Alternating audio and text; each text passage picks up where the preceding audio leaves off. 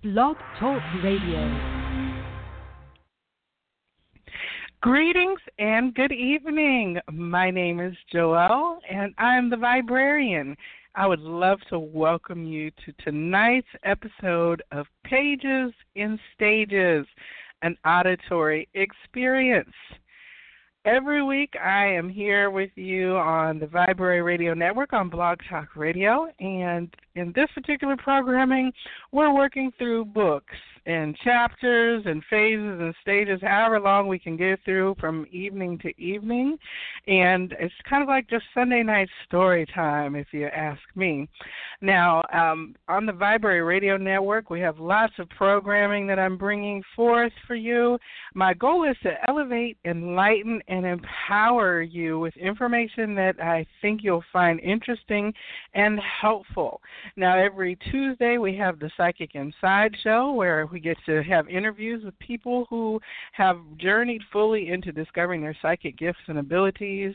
And uh, they share with us about their life, their journey, their experience, uncovering those aspects of themselves and what it looks like for them in present day to be living in a reality that is touched by psychic awareness.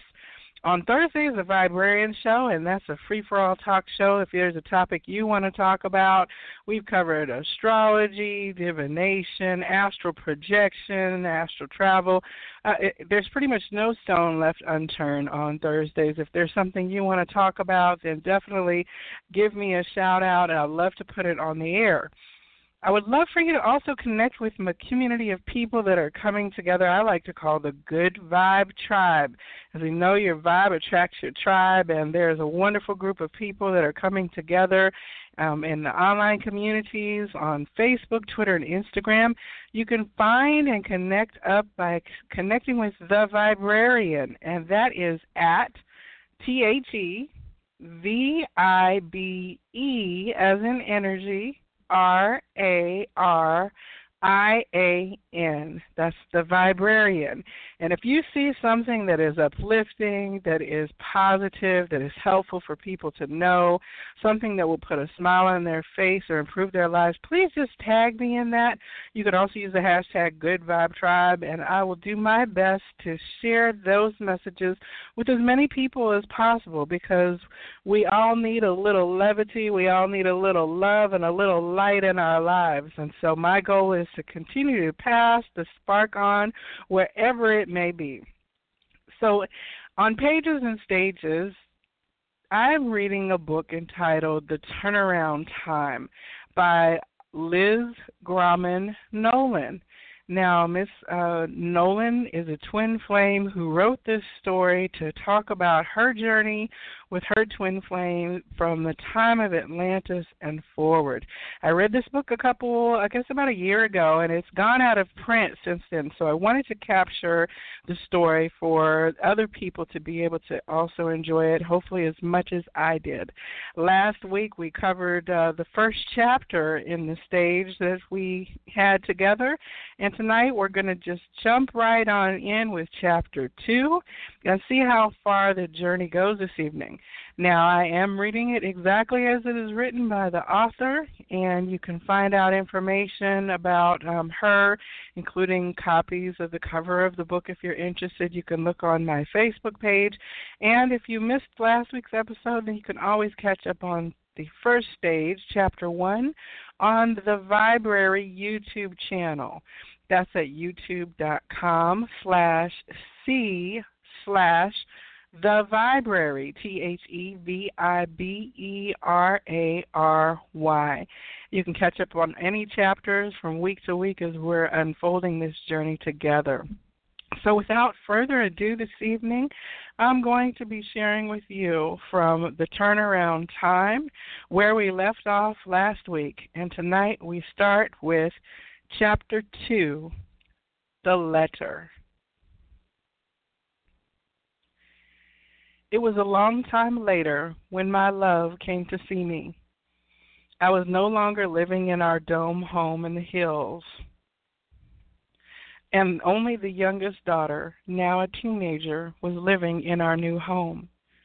Our home was on the dock, which had a reputation as the darkest part of the village. We lived there along with my new partner. I met my new partner by the dock one evening during the festival. The festival was an annual tradition in the land where both villagers and even some hills residents commingled in a celebratory event of music, dancing, performances, food, and vendors of all kinds. This was the one time of year that the seaport at the dock was open to anyone, and many locals from other islands would come and share their arts and craft, music, and magic. The festival was a supremely mystical event.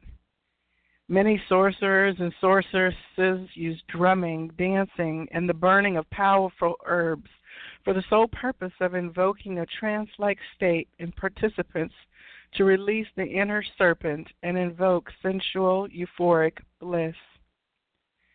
The inner serpent was the most powerful creative and sexual life force of the universe, one that was meant to be released only in the presence of an open heart.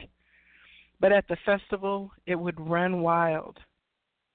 While from the outside this looked like a happy party, intense energies were unleashed here. Many children were born to people who had sex during the festival. They were conceived to parents without open hearts and under the influence of the inner serpent. This lack of love caused a variety of problems for these children. They felt they belonged nowhere. They were lost and confused, and over time, the lost children were increasing in number. The festival went on for three days and nights. It was on the third evening that I made the decision to attend. My love and I had never once attended the festival during our time together, and I could not really explain why I decided to attend now that he was gone except that after many months of living in the great shutdown, I needed to have some fun. I was already living in the dark anyway. My love had warned me about not spending any time anywhere where there was not regular, direct exposure to the sun's rays, unless I was assisting. But in his absence, his words felt meaningless to me. I watched the smoke coming from the festival from the balcony of my overgrown outdoor garden. I could smell the scent of the smoke, and I felt hypnotized. I am a little ashamed to say that I liked the feeling of numbness. After months of unbearable heaviness, I welcomed this feeling. Through what felt like an invisible force, I found myself at the festival I do not know how I got there. It is blank to me now, and I think it was then too. I had been having increasing bouts of blackout periods of forgetting after my love left. The Dark Portal. The area known in the dock in the village as the dock in the village did not get much sun because of its position in between the mountains. Even when the sun did shine, it always appeared dim and cloudy there. In fact, it was rumored that the ships and sailboats that arrived at the dock were coming from a dark portal to other worlds and other time space frequencies, the past and the future, allowing strange beings to get onto our land. I personally never saw anyone unusual looking, but I did not know that these beings were in the unseen world of the afterlife and that they were behind the embassy takeover and the disappearance of my love. My love's entire construction business had been focused on building dome homes that maximized sunlight. The homes were carefully placed geographically in order to heighten the sun's interactions with the land and create a perfect flow of nourishing energy from the force field of light. This came directly from the Supreme Creator and nourished the planet, its inhabitants, and all earthly life. The sun's energy flow gave life sustaining nutrients and maximized human potential in a way that was completely harmonious with nature. Sunlight empowered and brightened the energy fields of people and was a direct pathway for the force field of light. The proper placement of the homes helped people stay in harmony with their own higher spiritual natures and wisdom. In essence, the proper placement and construction of homes kept the land and the people at the highest level of love by keeping their energy fields strong and bright. My love, as a man of the sun, understood the importance of the sun in all decisions related to where homes were placed and where we spent our time. I did not realize how important the sun was for my work as a lineage healer, for nourishing my energy and enhancing my ability to receive the highest wisdom. My love would say, Let's get up at sunrise, the best time of day to welcome in the sunlight. And we did, every day. This daily ritual built up our personal energy fields and protected us from outside influences. None of these things were clear to me until my abilities diminished long after my love left and I was in darkness. I also did not know that it was because of my love's knowledge about the sunlight that the embassy members were so interested in him. They wanted him to use his abilities for their benefit and assess the placement and construction of homes to actually minimize the power of the sunlight and instead give them the tools to reduce the collaboration of the earth's natural energies with the land and the people. They wanted full control of everything. The embassy knew that reduced sun exposure would render the planet weak in utilizing its own resources. It would ultimately diminish the energy fields of all and reduce the benefit from the force field of light of the Supreme Creator.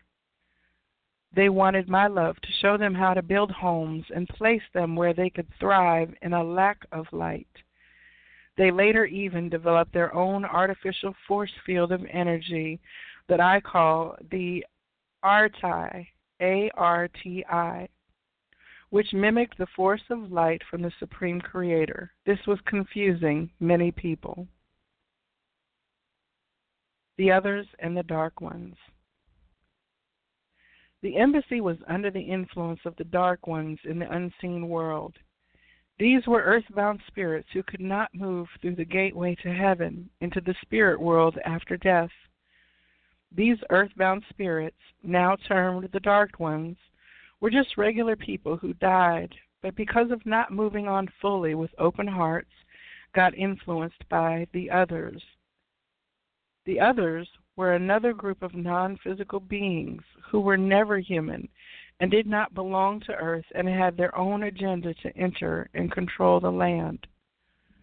Most earthbound spirits were trapped on earth because of unfinished business with earthly matters and an overall refusal to accept death. Living with closed hearts on earth, they committed many unloving acts towards themselves and others and were afraid of punishment and their own feelings in the afterlife. Because they died with closed hearts, they landed in darkness and could not see the loving angels waiting to assist them through the gateway to heaven. The darkness had them terrified that they were in hell and being punished for wrongdoing. The afterlife always mirrors the truth of the state of love in one's heart. Instead of taking responsibility for their closed hearts, they turned in fear towards the others who appeared to them as saviors and were master manipulators who truly thrived in this lack of light.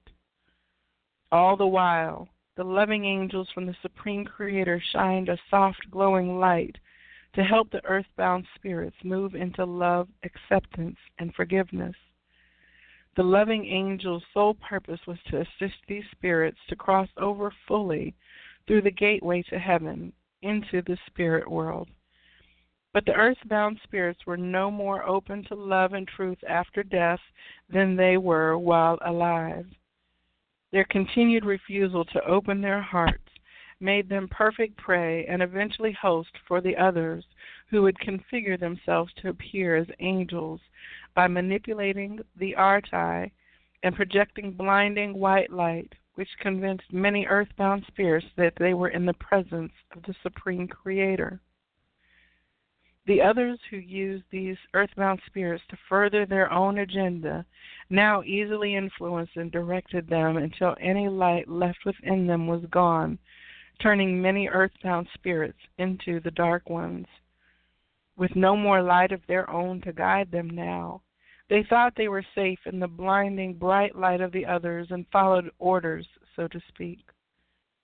All of this happened because of the fear of their own hearts and feeling their painful regrets, losses, and decisions upon arriving into the afterlife.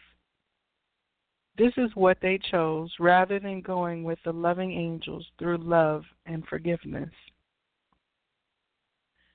The others often taught them how to roam among the living and attach to beings in the physical world while in the unseen world. Taking life sustaining energy from these people, whose energy fields were often already compromised, caused these people to become dark ones too. And the earthbound dark ones were now being fed and energized in the afterlife by these physical beings whose own life force was being drained causing them to be easily controlled. This created an army of dark ones both in the physical world and the spirit world. The earthbound state. The earthbound state was a very uncomfortable one because the afterlife was designed to be temporary with a waiting room where loving angels escorted all spirits through the gateway to heaven. A prolonged stay in the afterlife caused immense unrest and a malaise and depletion of energy. The afterlife was not a place to stay, but rather a place to come into resolution of the life lived within the soul by feeling fully even painful emotions, and it could only be exited with an open heart. The earthbound spirits, now having become dark ones, received relief and felt energized by attaching themselves within the weakened energy fields of the living, and they could escape the natural laws of the afterlife, which require responsibility, love, forgiveness, and facing the truth. The agenda. The ancient brothers and sisters, or ABS, who were from the family of light and the oldest inhabitants on earth of recorded time, were the most noble, humbly, and wealthy of all people everywhere. The ABS held the ancient power and secrets of the universe known as the Code and led the land long before the embassy took over leadership. They had large, beautiful energy fields, which were eventually compromised and weakened through a carefully constructed plan by the embassy.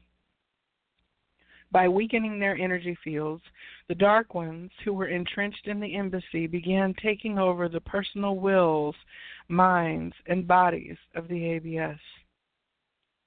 This is a very sad memory for me, watching these spectacular beings become almost zombie like.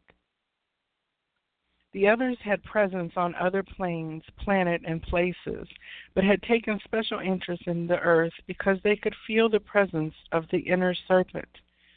They wanted the power from the inner serpent for themselves. They did not care that it was meant to be exercised with an open heart. In fact, their agenda was for humanity to close down the heart altogether. They targeted the most open hearted beings on the planet the ABS, all of whom were living in unification with their twin souls. They shut them down and separated them from their twins so that they could gain power on the planet, a planet that thrived on an open heart and the great love flowing from twin flame mergence. Two twin souls in union anchored the force field of light, and in this, the perfect balance of the masculine and the feminine could thrive on the planet. And that is why twin souls were targeted. That is the agenda of the others. The dark ones affected the ABS through their now weakened energy fields by invading their minds. This form of mind control was the greatest weapon and caused the ABS to make decisions that they normally would never make. The dark ones did this through electromagnetic field interference, altering the natural environment drastically, which weakened the bright and large energy fields of the ABS. The Dark Ones utilized crystals for directing energy and were establishing methods to use these rocks of light to manipulate the climate. This climate change, together with the sunlight interference, was hurting the ancient brothers and sisters most of all. The Dark Ones learned about the power of crystals from studying with the shamans of light in the village, born to the family line of master shamans who understood the healing power of the crystals and rocks. Many embassy members who were now also Dark Ones because of influence by the earthbound spirits as Dark Ones sent female partners disguised as apprentices to learn how the magic of the crystals operated. It was very dangerous to use crystals in magic without an open heart and a devotion to the positive use of the power to help others. The dark ones were giving the ancient brothers and sisters homes that were placed in ways that drained their power and wisdom through a lack of light, unnatural chemicals in the soil and food, as well as placing electromagnetic devices and crystal control underground, disrupting the normal flow of the force field of light. This was all deliberately designed to dismantle the energy fields of the ancient brothers and sisters Especially damaging to the ABS was the placement of these homes, which lacked direct, from, direct light from the sun and were not the dome homes they were used to, designed to increase light. These new square homes were surrounded by astoundingly beautiful landscapes of trees, brooks, and greenery. This tricked many ABS into feeling that the homes were truly be good because there was so much nature because they were not feeling their own guiding instincts due to the infiltration of the dark ones into their energy field, they could not discern what was happening and were losing themselves. Landowners, led by embassy members infiltrated by the Dark Ones, had an elaborate plan for substituting natural resources for man made, chemically based ones.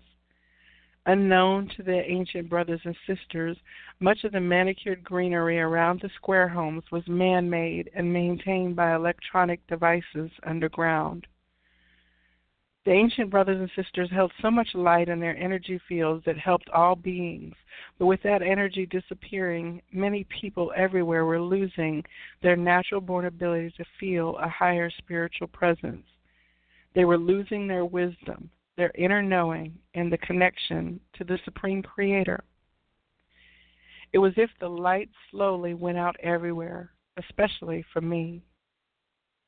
Without an open heart, people were living in fear and thereby helping darkness to root itself in the land. The Dark Ones knew that by instilling fear in the place of love in the hearts of all, they could maintain presence my new partner. My new partner owned the pub on the dock for the villagers, mainly men who were sailing between our land, Atlantis, and other islands, including the Dark Island. Several prison camps for anti embassy rebels were located in this area. There were many coming to and from the Dark Island to monitor the events taking place there. I never paid much attention to that sort of activity.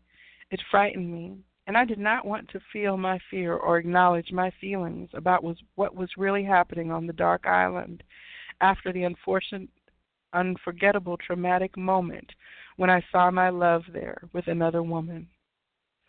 The pub provided food and drink as well as entertainment for these traveling men. My new partner was a man among men in this part of the village. He liked to socialize with his customers and saw having the pub as a positive place for many to have a good meal and a drink while traveling. I was very active in the women's liberation movement as an active liber, and I saw my life on the mountain and the hills as one where I was a sheltered and dutiful wife abandoned by my partner. I convinced myself, along with the help of many libers, that I was not really myself when I was with my love. The Libers said that my love's disappearance was just an opportunity for me to become my own person as a strong and powerful woman. I now welcomed this new lifestyle. My new partner was occupied much of the time tending to the pub, and I was free to do my own thing. He never bothered with me much. I liked not worrying about my new partner, and I also liked not being in an all consuming relationship like the one I had with my love. After all, what was the point of that kind of love if it ended in misery? I now considered my relationship with my love to have been unhealthy. I told myself the idea of losing myself to an overprotective partner was no longer appealing. With my new partner, I was safe from that feeling. My memory of our life on the hills was fading every day to the point that I sometimes wondered if it even ever existed. I began to like my new life in the village. I still assisted in healing ceremonies from time to time, but mostly by personal request, which was not protocol. My intuition and dreamtime awareness was shut down. This period of the great shutdown was the beginning of the loss of my true power as well as the connection to my own heritage as a woman of the divine order of the feminine. I did not know this was because my love and I were in separation, or that I was in fact shut down because he was. I also did not know that we were being targeted as twins by the Dark Ones. Most of my time was spent in matters pertaining to the women's liberation movement. I focused on helping women who felt wronged by men. The liberals were focusing on deeming men dangerous and bad and encouraging total liberation from the oppression of all men, even the good ones. Who needs a man anyway? was their motto. My new partner and I never spoke about my love. My daughters adapted to my new partner, and the older ones had their own partners. The youngest daughter spent a lot of time in the pub with my new partner, and we developed a regular routine. My parents were not too comfortable at the dock, but they were glad I had a new partner and that I seemed happier now. After all, they had saw me in the worst imaginable depression after my love left. My mother had lost access to most of her wisdom after she and my dad were moved out of their dome home to a new square home along with most of the ancient brothers and sisters. Despite my mother's concerns about the Libbers, they were happy that I found a cause that it kept me busy. None of us knew then that the Libbers were the female counterparts of the Dark Ones, or that the Dark Ones were pretty much taking over the destruction. On the day that my love came to the door, I was not in the least bit expecting him. When I opened the door, I doubled over in pain, screaming. He caught me, was holding me, telling me he loved me. By the time I calmed down, I began yelling at him. I was blinded by anger. Why did you come here? You don't belong here. You are dead to me. Leave. He looked so distraught. I refused to see the pain in his eyes. I was so consumed with rage that I only wanted to hurt him. He stood for everything that I taught women to despise. I want to see the children. I have to tell you what happened. I could barely hear him. Nothing made sense. It sounded like babble. I, I yelled more. I don't care what happened. I found you. I saw you with my own eyes. You were with another woman. No, you have it all wrong. I told you not to come for me. Begging to explain. I refused to listen to him. What does that have to do with anything? Of course I came for you. What is wrong with you? I turned away. He put his arms around me from behind. For a fleeting moment, I remembered his loving embrace, the one that could make me forget everything. He said to me, I'm sorry. I want to come home. I belong with you. No, I said, you must leave. He succumbed to my rejection. He accepted it. In fact, now he appeared to me like he did in the final conversation, unconcerned with my feelings. I got confused now. He was coming back for me, yet all I could see was the final conversation when he left, frozen in time inside of me. His words meant nothing to me. He also seemed so weak, so willing to walk away. I could not turn to look at him one more time. He placed the letter in my hand and left. I will confess that part of me was furious that he did not try harder, but I would not admit that to myself. I felt that if he loved me enough, he would have never left to begin with, and I would not let that go. He would have tried harder to get me sooner. And the mere notion that he spent time away from me and the children in the arms of another woman was beyond my ability to grasp. I was scared that he had a side to him that I did not know about and that our life had been a lie. The women's liberation movement certainly seemed to indicate that, and I had family members and friends who told me that as well. That was the last time I saw him physically in that life. I did not open the letter at first. I did not tell anyone that I saw him.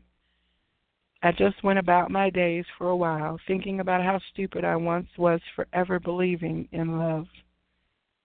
I wallowed in this mental rumination and numbness rather than feel my grief or any emotions, really. The great shutdown had me reduced to feeling only one emotion, and that was anger. It was late one night, and my new partner was in the pub. I could hear the music and the men talking and laughing. It was then that an overwhelming desire came over me rather suddenly. I read the letter. I do not know why. I just did.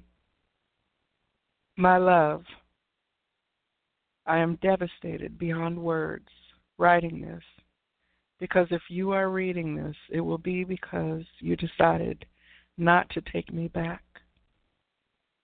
I want you to know what happened to me. I was a rebel, as you probably figured out, and we had the plan of intervening with the embassy because of their activities, which included getting rid of huge parts of the population by both weather and food control, and grand manipulation by crystals and electronic devices. I used their interest in me as a way to get into their world.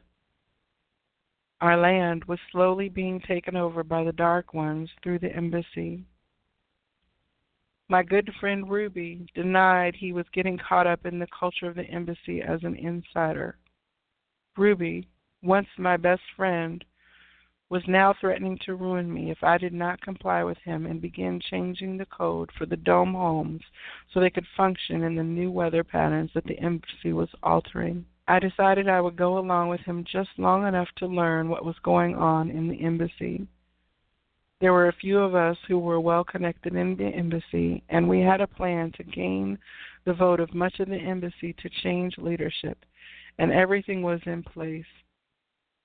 Ruby's threats were enough for me to separate and go underground for a while to better plan things. I led the embassy to believe that I was now completely on their side, which meant leaving my family. Most of the men in power there had left their families to live and stay there full time. I had to be believable. While inside, I was given access to the great crystal. This is the crystal through which the weather was being altered. We had a plan together with three of my allies to deactivate the Great Crystal by changing the intentions of the men involved in the programming of it. You see, my love, the embassy members are fueled by the Dark Ones. They are controlling a large group of members who are emotionally damaged enough to allow their influence. In the final days before the takeover, Many, when many of the men were being taken to the dark island for a regular festive event, it appeared to me to be a kind of male bonding ritual, and it was known that to be trusted, attendance was essential. When I got there, I knew I was in trouble. I do not know to this day if I was drugged or ill, but much time went by, and all I can remember is that I would occasionally come to lying down and fawned over by a female I did not know. I had lost all of my own will. Words would not even come out of my mouth. Stealing the wills of the men seemed to be what these women did. I am pretty sure this was accomplished by sexual sorcery. I understand only now that my own emotional weakness allowed this energy to enter me. I denied many of my feelings of wanting to be with you in our union and to be with our children. I was motivated by my fears to try and change what was happening in the embassy. I also thought it was what was expected of me as a man of the sun. I am aware that my will was taken over by this woman on the dark island, but I swear to you with the entire fabric of my being that this was not what I wanted. I am still trying to make sense of what happened to me. Somehow the system, the embassy had a system to weed out potential rebels. Non rebels thrived on the island because they willingly gave their will to the embassy. Therefore, the rebels were easily distinguished from those willing. Here is where I failed, as did my two friends. Oddly, it was Ruby who eventually came and helped me leave. I am not clear how he did this, but I was finally on the outside. I came home to find everything altered. I saw our dome home on the hills ruined, and none of you were there. I know you don't want to listen to me, but please consider what I am telling you. According to what I can gather, there will be a severe weather event very soon. It is important that you get out of here and take the children with you. If you want my help, you will find me near the falls at Oakmont. Always know that, regardless of what you see, hear, or witness, I love you as much now as I ever have. You and the children are everything to me. I will love you till the end of time. That was the letter. Reading his words had a profound effect. As a lineage healer, I could feel people through their written word, and as much as I wanted to shut my love out, his energy was with me that night, all night. Falling asleep after hours of wailing and crying, I was tormented, confused, terrified, and I could not keep my eyes open. It was in the dream time that I found my love at the falls at Oakmont. The Falls. The falls at Oakmont was a place my love and I often visited outside the village. The falls were twin sets of waterfalls. We thought of one as his and one as mine. It was the dream time, and I was standing in front of the falls. It was a cool day with a slight breeze. Far behind me were our four daughters basking in the water. Just over the hill beyond the falls was a white horse. My love was standing in front of the waterfall in the water, looking into my eyes. You must get out of the village now. There is no more time. Tears filled my eyes. I wanted to reach out to him, to hold him. I don't want to leave you. Why do we always have to be apart? He replied to my thoughts. You are in danger. It is no longer safe in Atlantis. Leave right away. He stared deeply into my eyes and vanished. I woke up with no memory of the dream, but whispering in the background of my mind was my guide, like a loud voice in the wind telling me to get moving right now. I was shaking.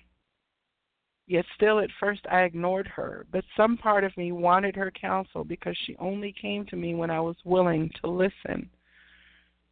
With each passing moment, my discomfort grew, and I was consumed with an uneasy feeling that I needed to leave the village. Despite not remembering the dream, I was in a panic driven state from the letter and the warning. There was nothing apparent happening anywhere, but I could not shake the feeling of needing to leave the land immediately. I went for a stroll away from the dock on my favorite path that I loved as a child, mainly to calm myself. I was so stunned my love came back, and I did not want to face all he told me and feel that I could have misunderstood what actually happened to him and to us. But as I was walking, I, I felt a change in the breeze, one that felt very different to me than anything I had felt before. Oh no, the weather event. I made a sudden, immediate decision to leave. I began running as fast as possible. I had to get to the children somehow and go to the town where my father's white horse was kept. Running through the village, I do not know how long it took, but I do remember the skies darkening. I rode my father's horse bareback. This was the fastest way to reach all of my children who were in different locations. All of them had their own horses, and without question, as if by some strange invisible force, I swiftly located my children, and together we rode through the mountains that would lead us away from the village. I never said goodbye to my new partner. There was no time. He will be okay, I thought. As my children and I rode away, I felt the winds picking up. The sky was almost black, and there was no light anywhere. Sirens were blowing. It got very cold. I thought of going back to tell my new partner, but I knew I would not make it if I had. The farther we got away from the village into the land beyond the mountains, towards the sea on the side where the sunlight was, the better I felt. We were riding fast now, galloping on our large Atlantean horses. We rode for a long time. There was a sense of urgency. Others were also leaving the village. Not everyone had horses. Some people were running. I was riding towards a pinhole of sunlight. I could see far away beyond the darkness in the sky. It was guiding me. I knew I had to get to the light. Without warning, I felt a cold blow to the right side of my neck. I had no idea what had happened until I got up and saw my body on the ground. I had been shot with an arrow like weapon. The children who were now ahead of me kept riding. They did not see what happened, and the man who shot me took my horse. Chapter 3 The Afterlife. I was the waiting room. I was lying on a bed in a small room. Next to me was an open window where I could see a beautiful green field lined by trees. I felt a stillness within me as a warm breeze brushed against my face. A honeybee buzzing around caught my eye. I became aware of the music from the melodic chirping of many birds flying around the window. Mulling through vague memories of my life that seemed far away, I wondered why I was alone. I felt oddly detached. Placing a hand on my neck, I remembered being struck, but there was no pain. Down at myself, lying on the soft bed, I looked okay. I could tell by the shine coming from my body that I was in my spirit body. Attempting to make sense of where I was, I recalled in my mind how the women of the Divine Order of the Feminine taught me to travel in spirit at a very young age. I would fast for three days, take sea salt baths, expose myself to direct sunlight, meditate regularly, and avoid contact with others to keep my energy field strong. On the third day, I would surround myself in the force field of light, call in my God and the loving angels for assistance, then will myself above my body. A silver cord would appear, anchoring my spirit body to my physical body. When the cord would tug at me, even slightly, I would be back in my physical body instantly. But this time was different. I felt no anchor, and I saw no silver cord anywhere. As I continued to wonder where I was, I tried to get up off the bed. I began to move around, except my body was not following. I tried to move, but I simply could not. My peaceful, tranquil mood quickly passed, and I began to feel frantic, wondering if I was trapped. I was using all my will and everything in me just to move one toe off the bed. I was able to squirm a little, but I could not get off the bed no matter how hard I tried. I heard myself screaming, Help! I was in sheer terror. The room began to glow when I saw a blinding white light. It was much brighter than the light of the sun, which was new to me, but I figured maybe this meant something good was on its way. It was drawing me towards it, and frankly, it felt soothing and somewhat relaxing, sparking a memory of me sitting on my balcony in the hills, smelling the scent of the smoke from the festival. I wanted to close my eyes now to become one with this blinding white light. So I did. Until I felt myself being shaken by someone. I did not know who until I heard his voice, a voice I would recognize anywhere. My love was speaking firmly to me in my mind to wake up now. I opened my eyes and I saw him sitting next to me on the bed, surrounded in a purple glow. He took my hand and kissed my lips. We stared at each other for a long time. After what seemed like an eternal, timeless moment, he told me that I had passed away. We communicated through our minds as he assisted me in remembering what happened when the great destruction destroyed Atlantis. There was no mention of his disappearance or my rejection of him. He transmitted only love. He then motioned for us to go, saying that we could not stay in this place and that the blinding white light was not a good thing. As he turned to go, he took my hand, and together we were drawn into the purple glow from where he came. The bench. I do not remember anything after that or why I was not with him when I found myself with my guide under the golden arch. Communicating through our minds, she indicated that it was okay to cross under the golden arch. I was alarmed. I had never once in any of our Dreamtime visits crossed under the golden arch into the gateway to heaven. We always met under it. She motioned again for me to come. I asked her why in my mind. She explained that since I had passed away, I could cross over to the other side. So as I, so I did. As I took a step inside, I felt a supreme lightness that was divine and wonderful, and I smiled.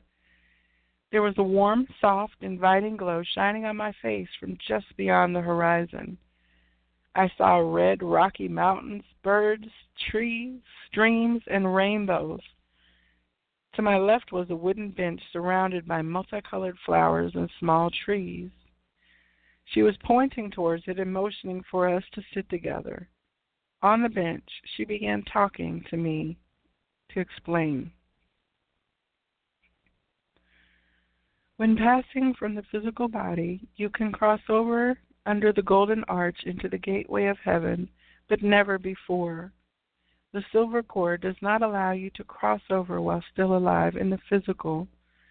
I know you did not expect any of this. This happens sometimes.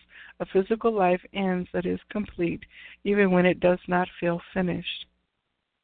We are in between worlds here. We are neither fully in the spirit world nor the physical world. We are in the afterlife. This is a temporary place that gives needed time for the life review. The waiting room is not a place to stay. It is a place to wait for the loving angels to escort you fully into the spirit world. The waiting room supplies no life energy of its own for those who pass away. Many spirits get trapped here. Each person's experience of the waiting room is different, depending on the state of love in their heart as well as their expectations and fears about the afterlife. The loving angels are always waiting to escort spirits out, but spirits must want to feel everything in their hearts. Those who get trapped in the waiting room are usually drawn back to earth to get energy from those still in the physical world, which is a resistance to the natural life and death process. They are often guided by the dark ones who come through the blinding white light that is artificial. This arti tempts many as it did you in the waiting room with the window. For some, when great love openly flows for or from their twin, it will awaken enough heartfelt love to move them out as it did with you. Once inside the gateway to heaven and after the life review, Many will be drawn to other lifetimes, especially if the twin has moved into another lifetime, because twins always follow each other. The Life Review. Listening to her, I kept thinking that everything seemed to happen so fast. I was confused. I began feeling uncomfortable and nervous. I was really hoping this was just another dream. More than anything, I wanted to wake up at home on the mountain. I wanted to see the children, my love, our gardens. I had no thoughts about the life I left on the dock. I remembered the room and the bed, though, and I thought I was following the purple light to be with my love. But where is he now? I missed him very much. Feelings of panic came over me. I wanted to end this nightmare and run back to the other side of the Golden Arch and wake up in my bed at home in the hills. My guide turned towards me, locking my hand in hers. She looked deeply into my eyes. And quite quickly, I began to remember my life through visions in my mind. I saw my new partner lost and confused in the stormy weather in Atlantis. Winds were blowing hard, water was rising everywhere. He did not know where we went. It was nearing the end there, and he was unable to find us. I saw his desperation and concern. He was running around frantically. He seemed crushed and angry at the same time. I could feel everything he was feeling while watching him. The feelings he had about my leaving without notice were not pleasant. Fear, anger, grief, disbelief. I should have told him what was going on and where we were going. I could not understand why I had not told him. I felt ashamed at what seemed like a callous and unloving act on my part. I, I felt sorrow for him. He seemed so distraught. But then in this moment of truth, it hit me. I realized that I had always longed for my love, and had I told my new partner that my love had come to the house with the warning in the letter, he may have been hurt and angry and maybe even sensed that my heart belonged to my love. I then painfully admitted to myself that my new partner would not have believed me even if I had told him. He would not give much credence to things I would say, and he did what he wanted most of the time. I never felt he cared that much about me. Deep down, I had to face now that I felt I was mostly a convenience for him. But that was no excuse for not considering his feelings when I left. Seeing him in so much pain was awful. I was sorry that I had not told him the truth, but now at least I understood why. I feared that if I told him we needed to leave, not only would he discredit me, but he might try to stop me. I realized all this while his anger was now piercing through me. It felt like a wave of daggers that I could not block. I heard my guide clarifying. The Life Review is the time to revisit critical moments and feel everything you did not feel when you were alive in the physical world. This is when you face the truth. You will feel inside yourselves what others felt and feel towards you as a consequence of how you treated them. You will also feel what you felt and feel as a consequence of how they treated you. The truth of all relationships becomes transparent in the waiting room. Learning and healing happens, compassion can develop, and love can grow. Unresolved feelings carry into the afterlife and into every other life you live until fully healed. You will see again and again how fear based decisions cause immense pain. Love is the answer, always. All decisions should come from love. Telling your the new partner the truth would have been loving despite his reaction. The anger you feel from him now still affects you. This is because you feel guilt for having left instead of the true feeling of loss and regret for how you built a life based on fear, deception, denial of your real self, and the loss of your twin, and how this caused so much hurt for everyone. As she was stating the truth, I began swirling in my mind. I could not hear her any more, and I found myself quite unexpectedly above the dark island. And then, just as I had seen him once before when I once before, when I traveled in spirit to Atlantis, my love was there, except now I had a much closer view. I could easily see that he was not looking well. He was thin, pale, and sick, and had his eyes covered. The woman on top of him had an evil grimace. She was having sex with him, but something very sinister was clearly happening. There was no love flowing. My love appeared sedated and confused. I could feel his pain and grief. In his mind, heart, and soul, he was trying to find me when he sensed me come near him that day. And even worse, he felt me cut him off when I rushed away in a jealous rage. I felt a wave of agonizing emotional grief and pain through my whole being. It felt insurmountable and endless. No words can describe this horrible feeling. I do not know how long this went on. The land of denial. I heard screaming voices, and suddenly there were others around me. Where am I? I was walking in a very dark place. There was no sunlight. It looked like a desert full of storm clouds and grayness. There were strange looking deformed people and animals everywhere. Most of them were lying in puddles of water and mud. Others were without limbs. I saw body parts moving around but at least I did not feel the pain inside me anymore. Thank God. So I just walked around. No one noticed me. I wondered if I was invisible. My mind was empty. I liked feeling empty. A very long time passed. I found myself in a puddle there was still no interaction with anyone. I felt no pain, no more daggers of anger, no more regrets and sorrow and unimaginable grief. For that I was grateful until I heard a shrieking, cackling sound. I turned to look, and a very thin woman with wire like gray hair and bulging eyes was standing in front of me. She pointed her scrawny, bent finger at me. Hey, you, Get up. You're in my spot. I replied by telling her that I would not give up my spot. Another cackle came from her when I noticed my mouth was moving and the sound was actually coming from my own mouth. I had this uncanny, awful realization that I was actually looking at myself. That is when I went really numb. The best way I can describe it is that everything seemed to stop and I had almost no awareness left in me.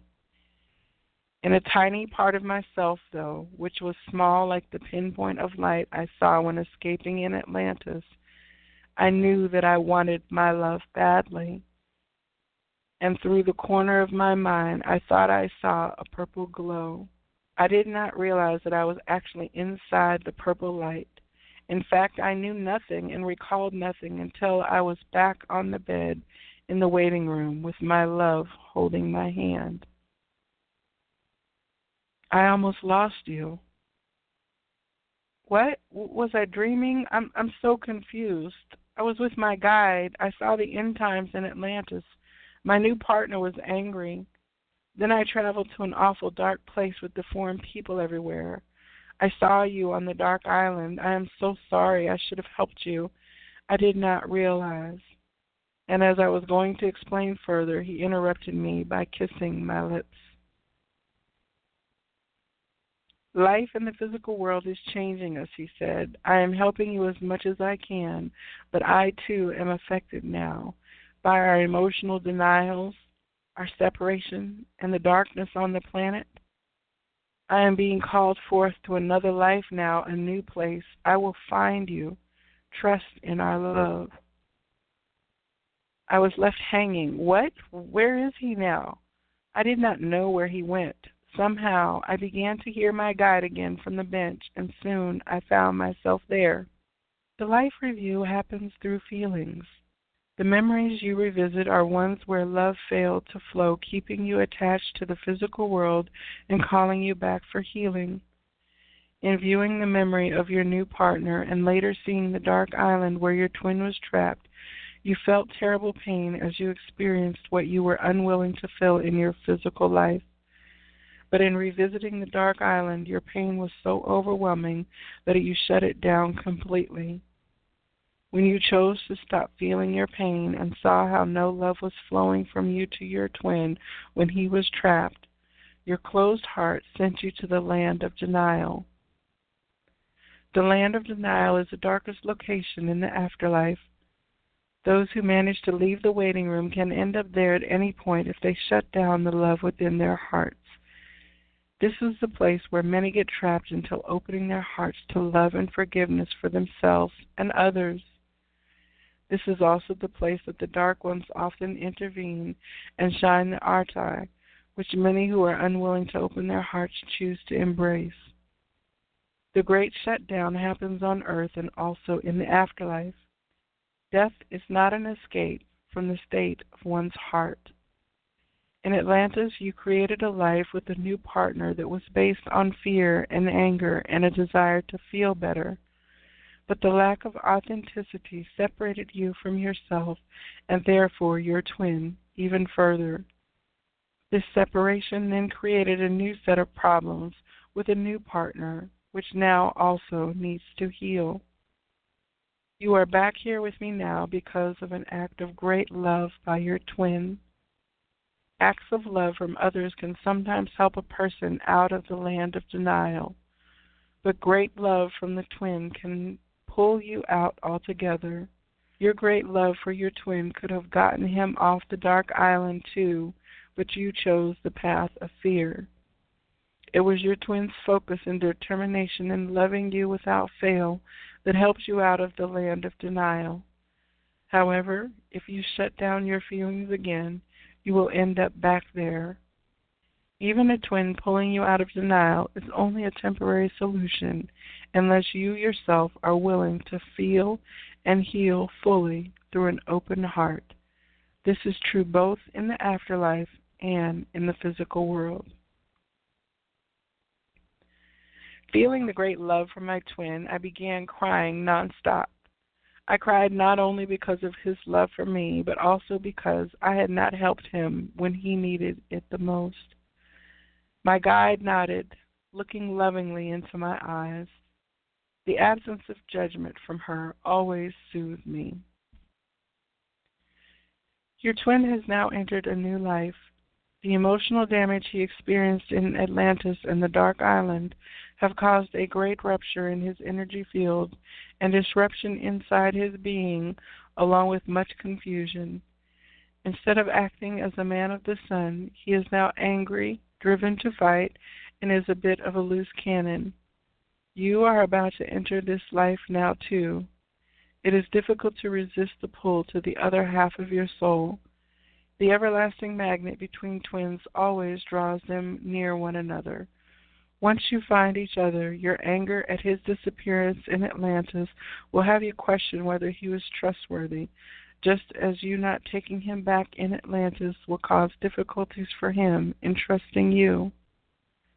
The timer within you will magnify the pull to Him in the physical world, and your soul will awaken at predetermined moments, setting up events to unite you. In these moments, you will experience an increased awareness of your connection to Him. Once you enter the physical world, I will be with you always. You will not remember this conversation or what happened here or in Atlantis, but I will guide you. I will whisper in your ear and see you in the dream time. I will send you signs and symbols so that you can remember who you are and that you are not alone. The best way to know the truth is by trusting your inner feelings.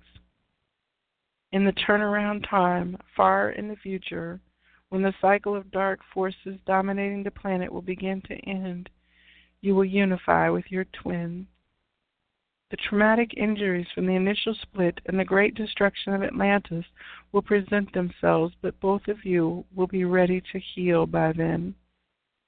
Until that time, the dominant force on the planet will be darkness. In the turnaround time, when these forces are making a last ditch effort to take over the earth, you will tell your story.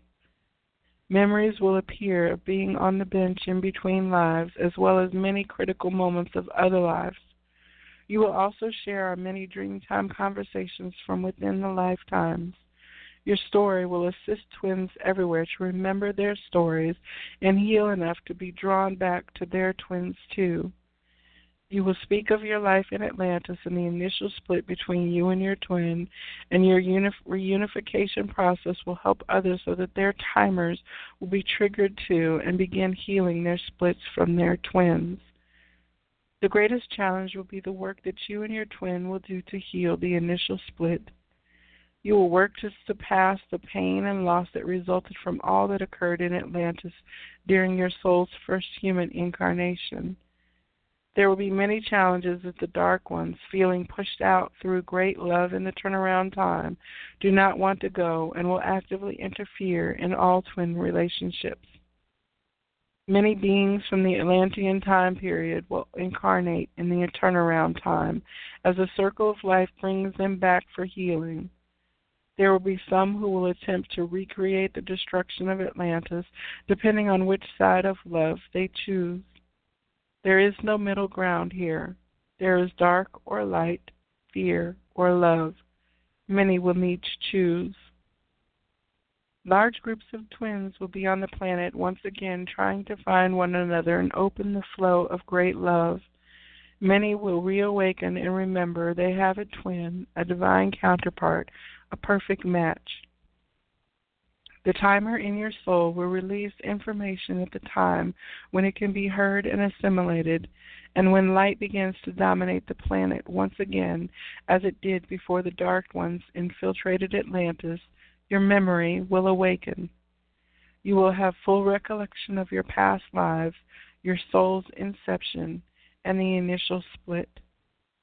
As your memory returns, you will write your story.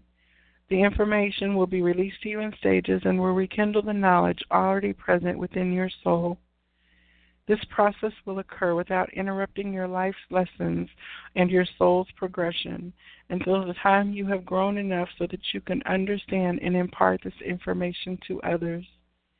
The timer's release requires emotional growth and an open heart, especially towards your twin. Until then, any anger and blame towards your twin must heal in order to unify fully with the twin. By reunifying, twins will heal the planet. As soul halves become one again, they will strengthen the force of great love on the planet.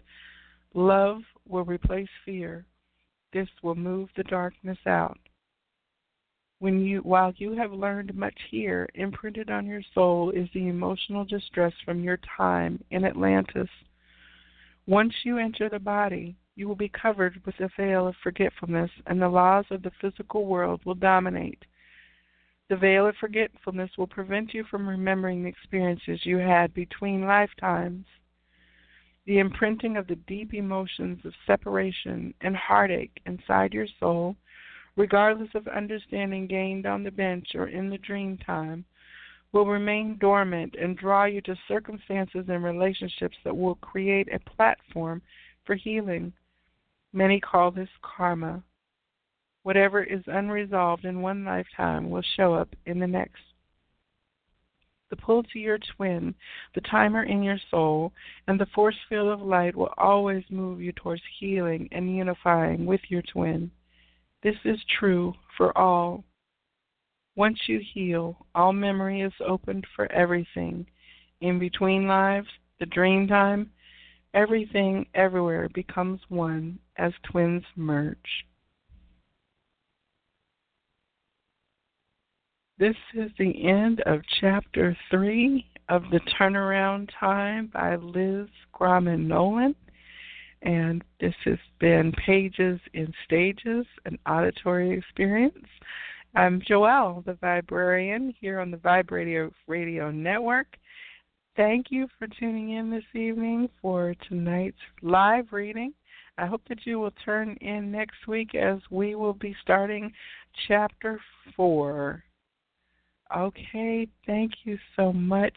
I wish you all the blessings that you can possibly hold this week, that they're spilling out into abundance into the world around you. And I honor absolutely the light and beauty that is within each of you. Namaste. Hello, it is Ryan, and I was on a flight the other day playing one of my favorite social spin slot games on chumbacasino.com. I looked over the person sitting next to me, and you know what they were doing? They were also playing Chumba Casino. Coincidence? I think not. Everybody's loving having fun with it. Chumba Casino is home to hundreds of casino style games that you can play for free anytime, anywhere, even at 30,000 feet. So sign up now at chumbacasino.com to claim your free welcome bonus. That's chumbacasino.com and live the Chumba life. No purchase necessary. VGW Group. Void were prohibited by law. See terms and conditions. 18 plus.